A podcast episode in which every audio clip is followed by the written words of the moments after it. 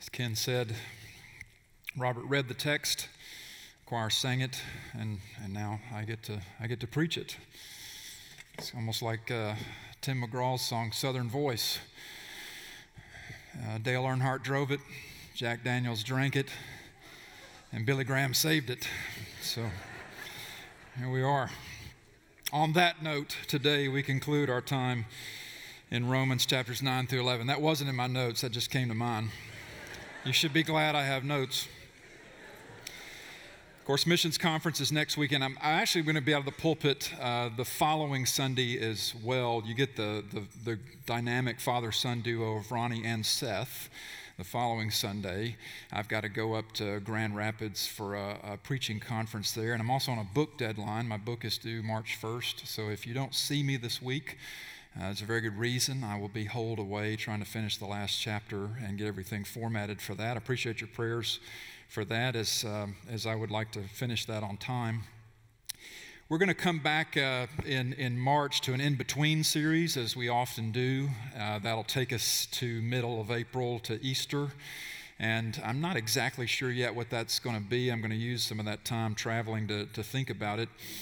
But after Easter, we'll come back to the last section of Romans, which is chapters 12 through 16 where Romans gets very practical in view of these mercies of God in the first 11 chapters. Now, here's what we do. Here's our response of worship. That's what worship is. Worship is a response to God that encompasses all of life. And that'll take us to the summer. So that'll be a little bit uh, longer section as we go through chapters 12 through 16. But today we conclude chapter 11 here in this text, this passage in which we have Statements that are, have long been cherished by Christians, like verse 33 Oh, the depth of the riches and wisdom and knowledge of God, how unsearchable are his judgments, how inscrutable his ways. This is just pure praise.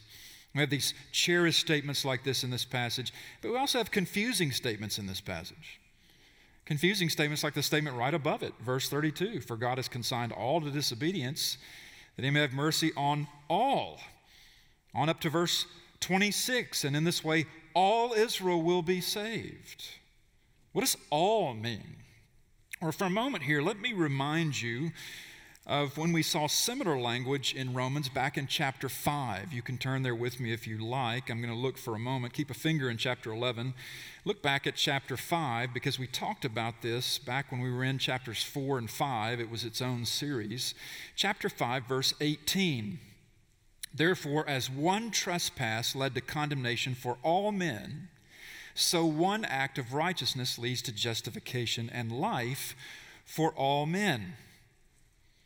The alls here in chapter 5, as well as in chapter 11, they're comprehensive. I don't know any other way to take all than all. That said, it is possible to press a word like all. Uh, universalism would, for instance, do that. The belief that God will save everyone in the end is what we mean when we say universalism. You can, you can hear the definition of it within uh, universal. Universalism is the belief that God is going to have mercy on everyone in the end. If there is a place of judgment, according to the universalist, it will be emptied. It's a temporary holding cell. All people get in. That's the grace and mercy of God and His largesse. Uh, verse 32 here in chapter 11 uh, is something of a proof text for those who try to make universalism work. And we talked about this when we were back in chapter 5. In fact, just to kind of toggle between chapter 5 and chapter 11 for one more moment, chapter 5, verse 18, I just read to you, chapter 5, verse 19, after the alls in chapter 5, verse 18, then in chapter 5, verse 19, for as by the one man's disobedience the many were made sinners, so by the one man's obedience the many will be made righteous. Now go back to chapter 11. God could get all if he chose to, because his provision through Jesus is sufficient for all. But all is followed by many in the text of Romans 5, which means the word all is not being pressed for all it's worth. What's going on with this word all in Romans chapter 5, we were in last year, but now seeing it again here in chapter 11 as Robert read, verse 26, verse 32, you get this reference to, to all. How can you have a comprehensive all in these passages and God's elective purposes, which draws the circle in tighter? We have both. Here is a tension. Now, universalism doesn't abide that tension. And that's a temptation in this passage to say, well, I like what verse 32 is saying. That seems really compassionate. And so I'm going to take the position that God's going to save all. And you put verse 26 with that for Israel as well. Universalism is a temptation in this passage. And you could say, to justify it, well, see, God can do anything he wants. And yes, that's very true. But the question is, does he act contrary to what he's revealed in many other places in Scripture. I, I was uh, thinking on this and, and, doing some reading. Actually, last night uh, was uh, thinking about how easy it is to go into extremes. And I found this article last night. I wasn't looking for it, it, it uh, was linked in something that I was otherwise reading. And the, uh, I thought it was helpful, and I'll share from it, even though it's, it's still fresh on my mind, having just read it last night. But the author, a guy named Glenn Packiam, Glenn is a uh, pastor at New Life Church in Colorado Springs. He noticed as he was reading the Narnia stories to his little boy, he noticed a piece of brilliance in, in Lewis that, um, particularly how he revisits a statement he makes in The Lion, the Witch, and the Wardrobe that Aslan is not a tame lion. Those of you who are familiar with Narnia, you remember that? Uh, Aslan's not a tame lion. But then in the last book, Narnia is a, is a seven volume series. In the last story called The Last Battle, there's two references moving back to that. Let me tell you how he writes about it and explain why it's pertinent here. When Aslan is called not a tame lion, this just is an example. That is showing that his goodness does not exclude his wildness. That not being a tame lion means, in essence, by allegory, that, that God can do whatever he pleases. And there's two examples, though, uh, of when you get to the end of the Narnia stories where that phrase, Aslan is not a tame lion, has now been abused. And Lewis goes back.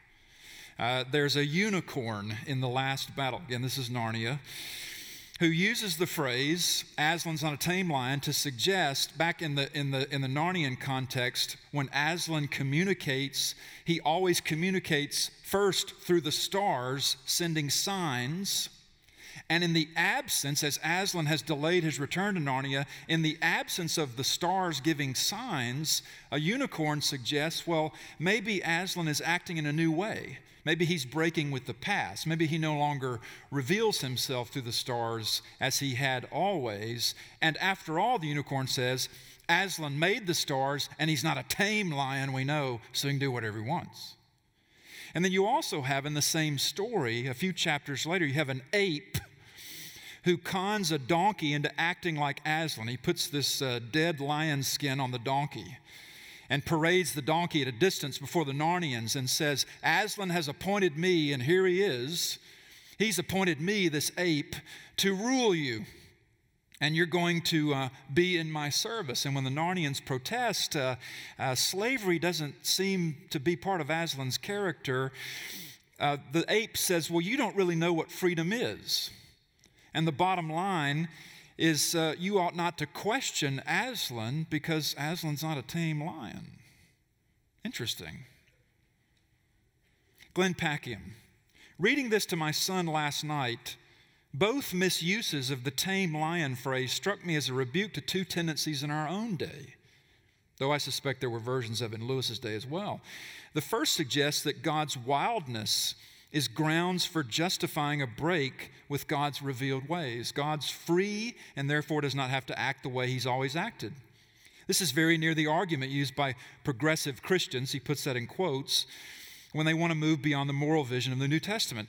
Well, yes, the Bible has some things to say firmly about sexuality, they say, but the Spirit blows where it pleases. God has moved on. No doubt you've heard some version of this.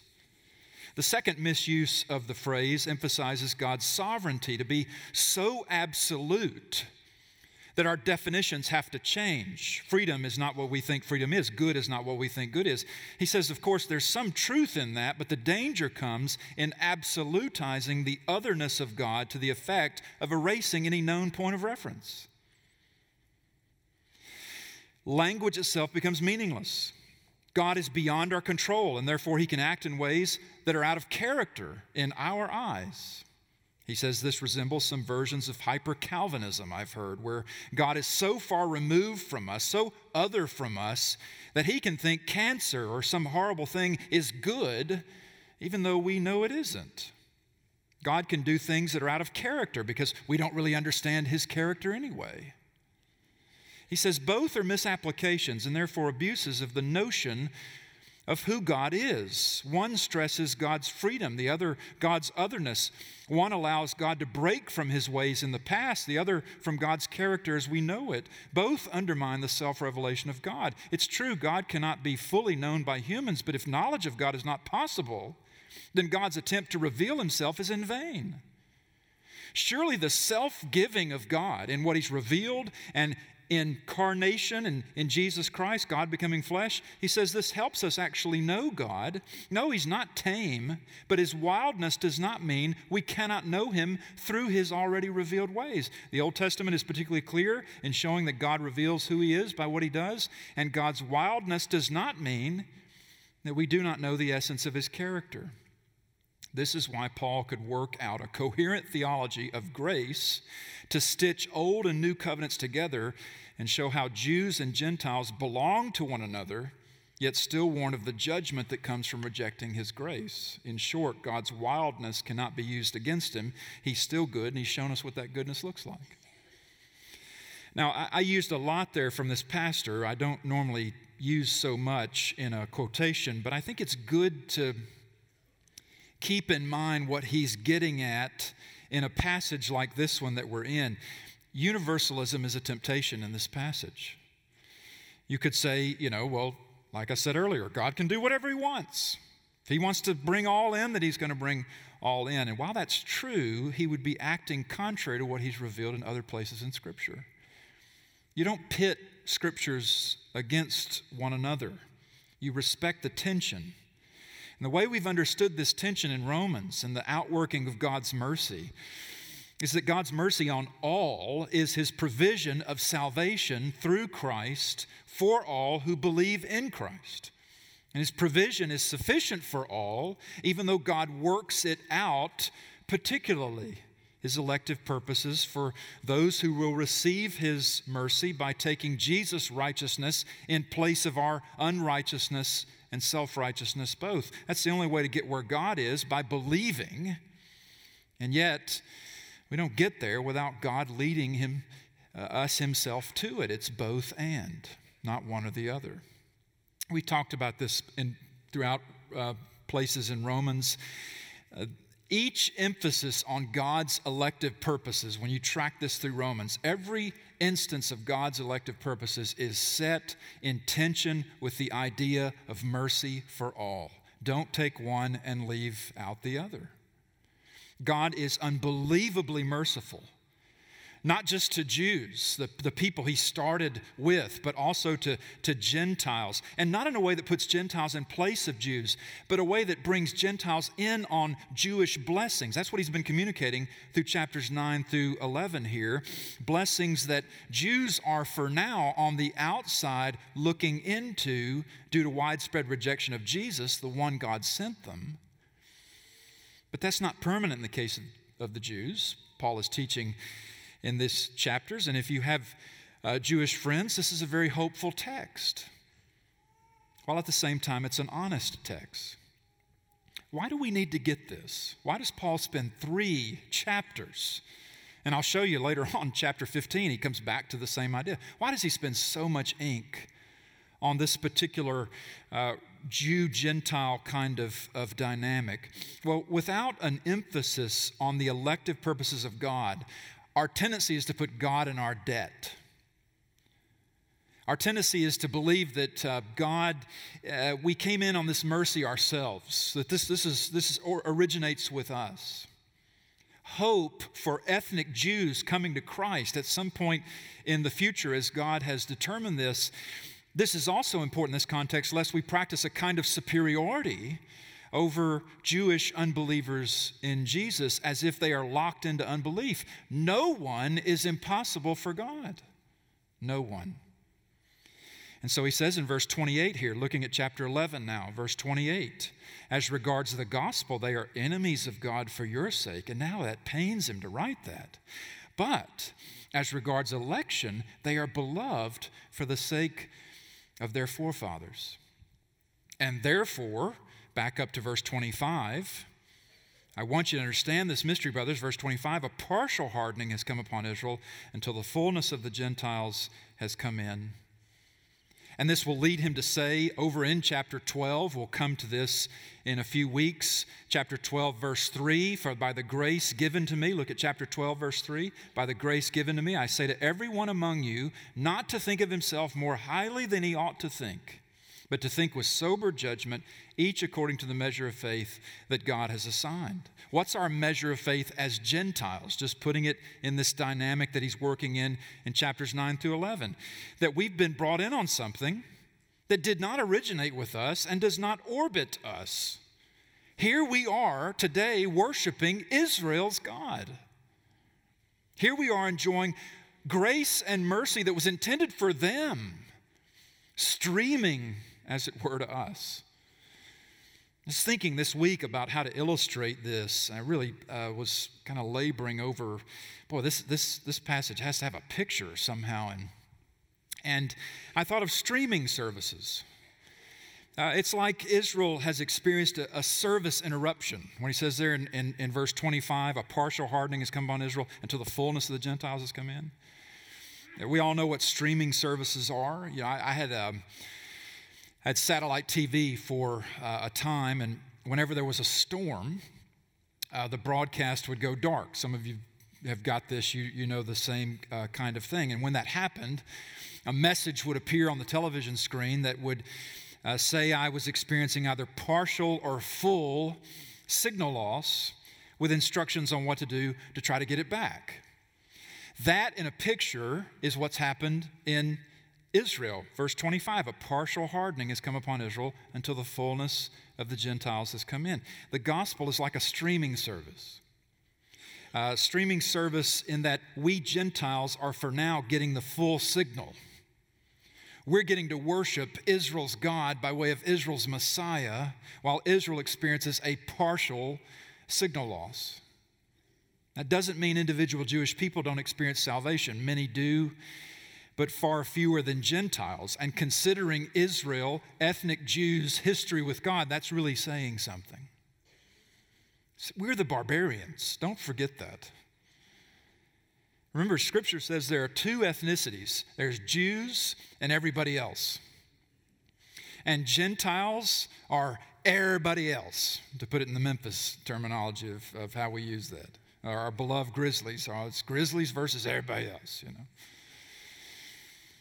When Gentiles believe in Jesus, what happens is we become spiritual inheritors of Abraham through Isaac and Jacob.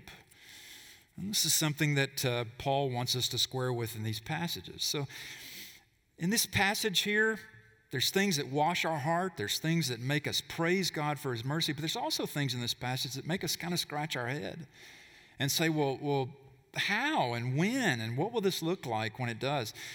This concluding passage in chapter 11, I'm going to put under two headings, just familiar to us as we usually go through this, sort of become my thing, I guess, to, to use two uh, points, two headings. But the headings are streaming and dreaming. And I'm not trying to be cute in, uh, in putting it in a, in a rhyme. I'm almost, almost a little embarrassed that I put it that way, to be uh, honest with you. But what we have in verses 25 through 32 can be pictured by streaming the gospel is full signal to the Gentiles. Doesn't mean every Gentile will be saved or is saved, but Gentiles have a full signal for, for now, whereas Israel has a partial one. They stumble over Jesus as the one sent from God. But Jesus is, is vital. There's no other way in but through Jesus. And by dreaming, verses 33 to 36, when we talk about dreaming, we're, we're really talking about what we really want. I mean, it might be a reference to what we saw in our sleep last night, but usually, if, if I say to you, This is my dream, you know, I'm not talking about what I saw in my sleep last night. I'm talking about what I really want, either for myself or for those that, that I love. Now, when you read verses 33 to 36, Verse 33 the depth of the riches and wisdom and knowledge of God, how unsearchable are his judgments and how inscrutable his ways, both sentences punctuated with an exclamation point. And then he quotes, For who has known the mind of the Lord? Who's been his counselor? Who's given a gift to him that he might be repaid? For from him and through him and to him are all things. To him be glory and forever. Amen. When I read that, I think of Isaiah 40. Just listen to this from Isaiah 40. This is the first five verses of Isaiah 40. Comfort, comfort my people, says your God. Speak tenderly to Jerusalem and cry to her that her warfare is ended, that her iniquity is pardoned. She has received from the Lord's hand double for all her sins. A voice cries in the wilderness, Prepare the way for the Lord, make straight in the desert a highway for our God. Every valley shall be lifted up, every mountain and hill made low, and the uneven ground shall become level, and the rough places a plain. And the glory of the Lord shall be revealed, and all flesh shall see it together, for the mouth of the Lord has spoken. That's beautiful. And it's in reference both to Jews and Gentiles. Isaiah was a prophet who often saw Gentiles coming in at some future point coming in on what uh, God had revealed and given to Jews. So, Isaiah chapter 40, verse 2 Speak tenderly to Jerusalem. Cry to her that she's received from the Lord's hand double for all her sins. In verse 5, the glory shall be, of the Lord shall be revealed, and all flesh shall see it together. Out from Israel to the Gentiles, for the word of the mouth of the Lord has spoken. This is the dream the church is to dream. This is the desire the church is to cultivate in one another. The glory of the Lord revealed such that all unbelief, all unrighteousness and self righteousness that results from unbelief, all unbelief is finally and fully swallowed up by Jesus' righteousness. All flesh shall see this in some way, Isaiah said, and Paul echoes Isaiah here. It was the dream of the prophets. It was the dream of the apostles after them. And it's the dream of the church as well to see the day when the eternal glory of God covers the earth unfiltered and everything happens for all as it is supposed to. Few more thoughts about each one of these headings, and then we're done. First, streaming. Go back to streaming, the heading under which we take verses 25 to 32 here. I've given you the picture already. We know what it is to stream movies and music. If you don't know what it is, ask your grandchild. They'll be uh, glad to tell you what that is. We subscribe to streaming services. I don't have, I don't have satellite TV anymore, I have internet TV. Uh, that's streaming. Uh, think of the gospel as a streaming service with this huge bandwidth and we got a gift subscription. We never get a bill. I took us back to Romans 5 earlier. Let me take you ahead in this idea of streaming. Let me take you ahead to Romans 15. Romans 15, verses 14 through 21. I'll read it to you. Romans 15, verse 14. I myself am satisfied about you, my brothers, that you yourselves are full of goodness, filled with all knowledge, and able to instruct one another.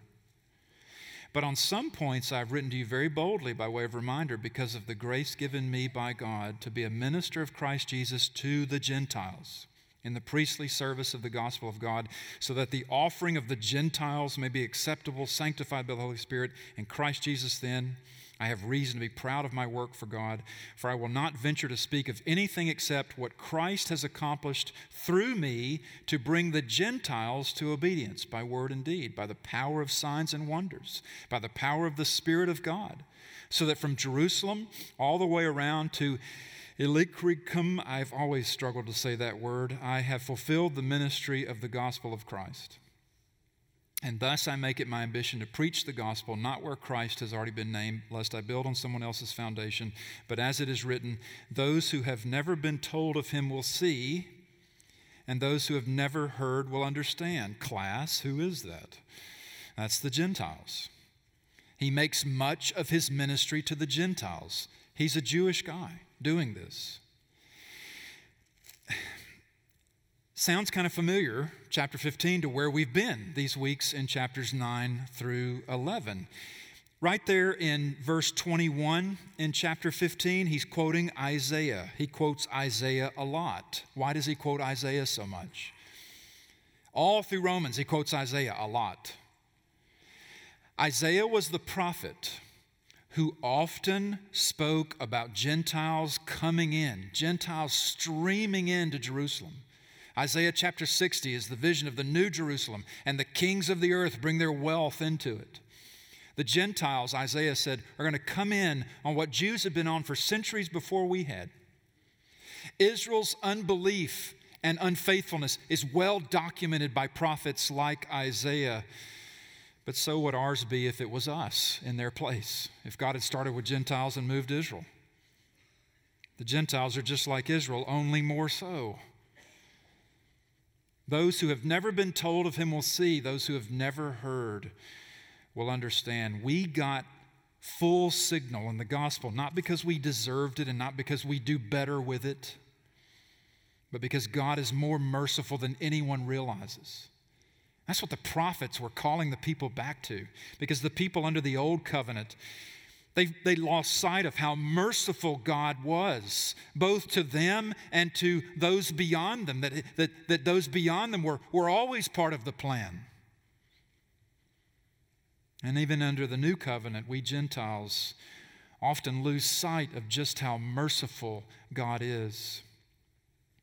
In fact, it's the prophet Isaiah who says in one place that judgment is God's alien work.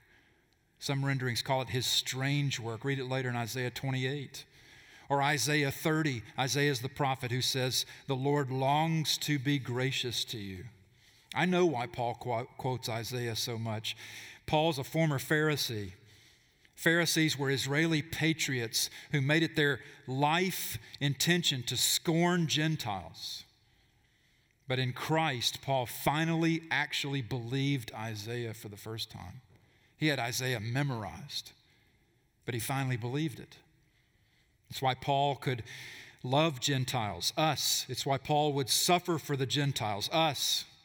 It's why he traveled over land and sea at great risk to himself to get the gospel to our ancestors. And all the while, he never lost sight of his original people, about whom he said, chapter 11, verse 28, they're regarding the gospel, they're enemies of God for your sake because they oppose the gospel. Incredible sadness and anguish for him to write that. But as regards election, 1128, they are beloved for the sake of their forefathers, for the gifts and the calling of God are irrevocable. Now, this takes us to the dreaming, briefly to conclude. The biblical storyline, as we have it in Romans chapters 9 through 11, is not a leveling. It's important to get this. It's not the Jews go down so the Gentiles can come up. No, it's an increase. Gentiles get in on the blessings God promised Abraham, and both Jews and Gentiles rise and benefit and thereby God, through the gospel, brings about, He makes possible something many dream of the unifying of diverse peoples. The early church struggled with this, and so does the late modern church. Remember the time in uh, recorded in Galatians where Peter, uh, when certain Jews from Jerusalem would come, men from James, he would withdraw from eating with the Gentiles. He'd been eating with the Gentiles. Preachers love to talk about Peter over there eating a ham sandwich, you know, and, And then the guys come from Jerusalem and he suddenly he's ritually pure and clean and he doesn't do that anymore. And what does Paul do when Paul confronts Peter about this? He says, When I saw he was not acting in keeping with the gospel, it didn't have to do anything about ham sandwiches or not. It wasn't about diet, it was about the, the, the unifying of diverse people in Christ. This is centered to the gospel.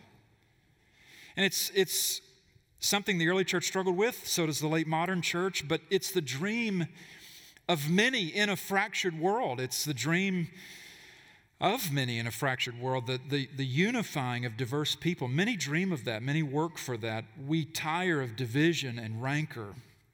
Many advocate for unity, but they get such limited returns, limited results. Why? Because no one but God can really change the heart. The only change agent that really turns a person from themselves to, to, to those outside of them is the gospel of Jesus Christ fully believed. And even if you struggle with all the implications of that, you will struggle well. You will keep moving in the direction that God points and aims you, and it's to others who are not like you. I'm not saying effort people employ to unify diverse people is wasted energy. I'm saying it's limited without the Holy Spirit of God making that dream a reality. It's God's dream, too, if we may put it that way, in the sense that dreams are what we really want and what God will achieve in the end. This praise that concludes the chapter here, verses 33 to 36, it's praise for God doing through the gospel what many consider to be just a dream, and a pipe dream at that. How do you unify diverse people? You don't. You separate diverse people. You keep the cultures separate. You keep the races separate, the ethnicities separate. They don't mix. The gospel places a, a, a big fat anvil on that little house of cards and says, Nothing is impossible with God. And the work that God is doing in the world is bringing people who are not the same together under one Lord, under one Savior, and teaching them how to love one another. And if you resist that, I question your belief. And I do based on what Scripture over and over and over again. I know you're churched, but do you get the heart of the gospel? And the heart of the gospel is not just a little transaction between you and Jesus, just Jesus and me. Jesus is just all right with me, etc., and so on. We'll even do the little dance. Get Colson to do the little Fortnite dance for you. Little gospel belief floss, you know. I'm so great to be in the Lord Jesus. And you're missing an element, a wide lens element. If, if there's not people in your life and you moving toward people who are not like you, but are nevertheless brought into fellowship with you in like mutual faith. This is the heart of the gospel. This is what the gospel looks like with human flesh on it. Human flesh isn't all the same, it looks different. God's dream, this praise that concludes this chapter, Paul says, God doing through the gospel what many consider just a dream is an accomplishment with God. It's an achievement. It will happen. New Jerusalem will receive the wealth and the praise of all the nations because that's what God is doing. He's building a kingdom in which people who don't belong belong, and, and where people who, who felt bypassed for so long are finally included, fully so. How come? God is rich in mercy. This is why the doctrine of mercy matters so deeply to us. He who is so over our heads doesn't need us, places himself within our hearts. A dream is what you want to see in reality. The praise here at the conclusion of this chapter is for a God who doesn't need anyone redeeming, doesn't need to occupy himself with reconciling the world, but that's exactly what he does. And that's the best thing you and I know. All things will finally and forever be shown to be from him, through him, and to him, even Satan, the great divider. I love the end of Romans, Romans 16, verse 20. The God of peace will soon crush Satan under your feet. The dream is what you want to see in reality. The reality is, God is over all and will bring all to his desired conclusions, and you and I in Christ get to watch it unfold, and we get to participate in it, and we get to pray for it, and support it, and give to it, etc., and so on, and fellowship with it. Whenever God is done with this world as it is, he will have suffered no losses, only gains. That is an incredible thing to say, but that's our God. That's what you're saying when you say, Oh, the depth of the riches and wisdom and knowledge of God. How unsearchable are his judgments and how inscrutable his ways. Who has known the mind of the Lord, or who has been his counselor? Who has given a gift to him that he might be repaid? For from him and through him and to him are all things. To him be glory forever. Amen. Let's pray. Thank you, Lord, for giving us this time to look in your word at things that are eternal, that are worked out in time, but are ultimately eternal. Lord, we thank you for your inexhaustible depths and yet you have revealed yourself to us. You've placed us in tensions, and we won't know everything. But the things that we do know, Lord, we pray that they will root down deeper within us. And the things that we're learning will penetrate not just our own hearts, but the hearts of those around us. And that we will be part of a great harvest of seeing people made in your image and likeness, no matter that they're like us or not different from us in a hundred thousand ways. And yet, Lord, no one is impossible for you. And you are accomplishing a great work in this world, and you've given us a, a front row full of popcorn seat to it. And we thank you for that. May we not be found to be complaining or be oblivious or be isolating ourselves for uh, empty, hollow philosophies that do not save and do not help. Lord, bring us into the gospel again and again and again because it's where we intersect with your goodness, your values for the world, your kingdom coming. We pray this in Christ's name.